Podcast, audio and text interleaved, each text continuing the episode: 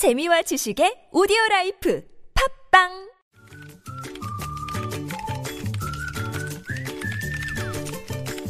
네, 뉴스보다 재밌고 뉴스보다 뜨거운 무적의 댓글을 전해주시는 분입니다. 시사 칼럼니스트 이숙현 씨와 함께합니다. 어서 오세요. 네, 안녕하세요. 자, 첫 소식은요.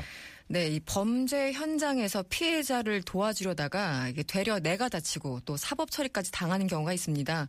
아, 이런 사람들이 늘어나면서 정말 억울한 경우죠. 황당한 경우죠. 네, 정말. 네. 근데 인터넷 등에서 대응 요령까지 퍼지고 있다고 하죠. 예.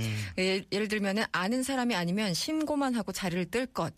뭐 CCTV가 없으면 현장 가까이엔 절대 가지 마세요. 이런 조언들이 있다고 하는데 오죽했으면 어, 예. 어, 이럴까라는 생각이 들어요. 예. 그러니까 예를 들어 이제 가해자를 막는 과정에서 몸 싸움 같은 충돌이 발생하잖아요. 네. 그럴 경우에도 경찰은 도우려고 나선 사람도 쌍방 폭행으로 입건하는 게 비일비재하기 때문에 헐. 이 아무도 도우려고 하지 않는 거죠. 어떻게 보면은 법이 조장한 측면이 있다고 보고요. 음. 네.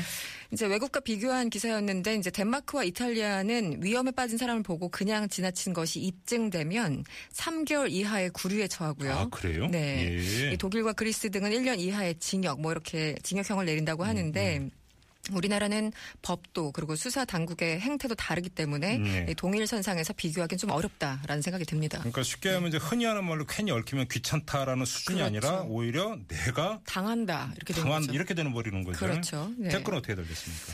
아, 강간 당하는 거 도와줬더니 피해 여성은 도망가고 정작 도와줬던 사람이 폭행으로 처벌받는데 누가 나서겠느냐 이런 네. 글들이 있었고요. 네. 집에 들어온 강도를 건조대로 때려잡아도 정당 방위라 정당방위가 아니라고 한 나라에서 누가 도와주겠습니까? 아, 왜 얼마 전에 제가 여기서 소개시켜드린 음. 네, 것 같은데 네. 대법원에서 판결이 났었죠. 정당방이 아니라고 판결 났었죠. 그랬었죠. 예, 예. 상해 치사 혐의를 적용해서 논란이 일었었는데 또 어떤 분은 경험담을 적어주신 것 같아요. 이 3년 전에 증인으로 한 번 나선 적이 있었는데요. 법원 측이 피의자에게 증인인 내 이름과 주소, 연락처까지 복사해서 우리 집에 결국 쫓아오게 했습니다. 이게 우리나라 현 주소입니다. 이렇게 아, 주장하시는 분. 시- 실제로 있었던 일입니까? 예. 저도 믿기 어려운데 일단 예. 댓글에 이렇게 음. 나왔고요. 우리나라 법이 정말 쓰레기입니다. 범죄자를 때리면 내가 구속이 되는군요. 뭐 이런 네. 글들. 네. 법을 바꾸지 않고 시민 의식이 문제인 양 문제 삼는 게 더 문제가 아닌가요? 그렇게 네. 지적하신 분 계셨고요. 예. 마지막 한마디로 정리하신 분 계셨습니다. 이 갈수록 답을 잃어가는 세상입니다. 이렇게 적어 놓으셨습니다. 참 그렇네요. 그렇습니다. 예, 네. 이런 사례가 정말 많다면 이건 정말 심각한 문제입니다. 예, 가끔 사회부성 그 음. 사회부 기사를 읽다 보면 이런 경우가 종종 있었던 것 같아요, 실제. 네, 네네. 알겠습니다. 자, 다음 소식은요. 네, 이제 20대 국회의원들 상임위 배정이 이제 끝난 걸로 알고 있는데 이 배정을 놓고 따가운 비판이 지금 나오고 있죠. 네. 예, 예. 네, 자신의 전공과 무관한 상임위에 활동하게 된 의원들이 적지 않다고 합니다. 네. 아, 특히 아직은 목소리가 작을 수밖에 없는 초선 의원들이나 비례대표 의원들은 엉뚱한 곳에 배정을 받고 소가 리를 하는 중이라고 하는데 그러게요. 네. 최근에는 왜 그 중진 의원들이 상임위원장 자리 서로 갖겠다고 싸우다가 임기 쪼개기 하지 않았습니까? 어, 그런데 이어서 이제 일반 의원들도 전문성을 무시하는 그런 음. 구태가 반복되고 있다는 지적입니다. 네. 그래서 예를 들어 새누리당의 한 경영학교 교수 출신의 비례대표 의원은요.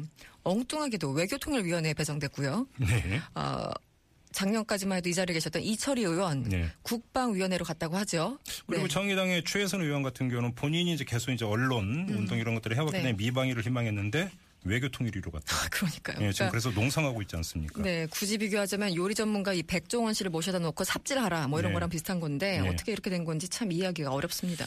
댓글 어떻게 달렸습니까?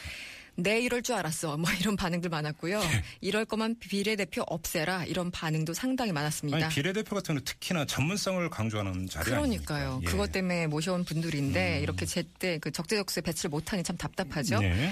아, 이런 댓글이 있었습니다. 진짜 전문가를 같은 상임위에 투입하게 되면 전임자들의 실력이 다 드러나니까 자리를 못 주는 겁니다. 이렇게 주장하시는 분들. 네. 아, 뭔가 이게 꿀리는 게 있다 뭐 이런 거겠죠.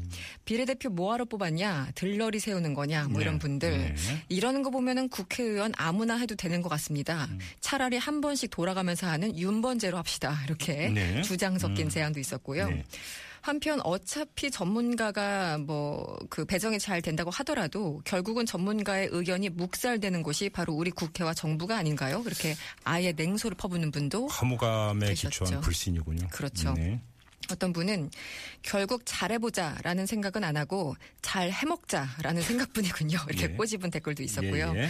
아, 중진들이 이제 중요한 자리를 차지하고 있다라는 것을 겨냥한 댓글인 듯하죠. 이 국회 나이 상한선, 네. 의원 선수 상한선 거래됩니다. 음. 이렇게 다들 철밥통 드립니다. 이렇게 주장하신 분.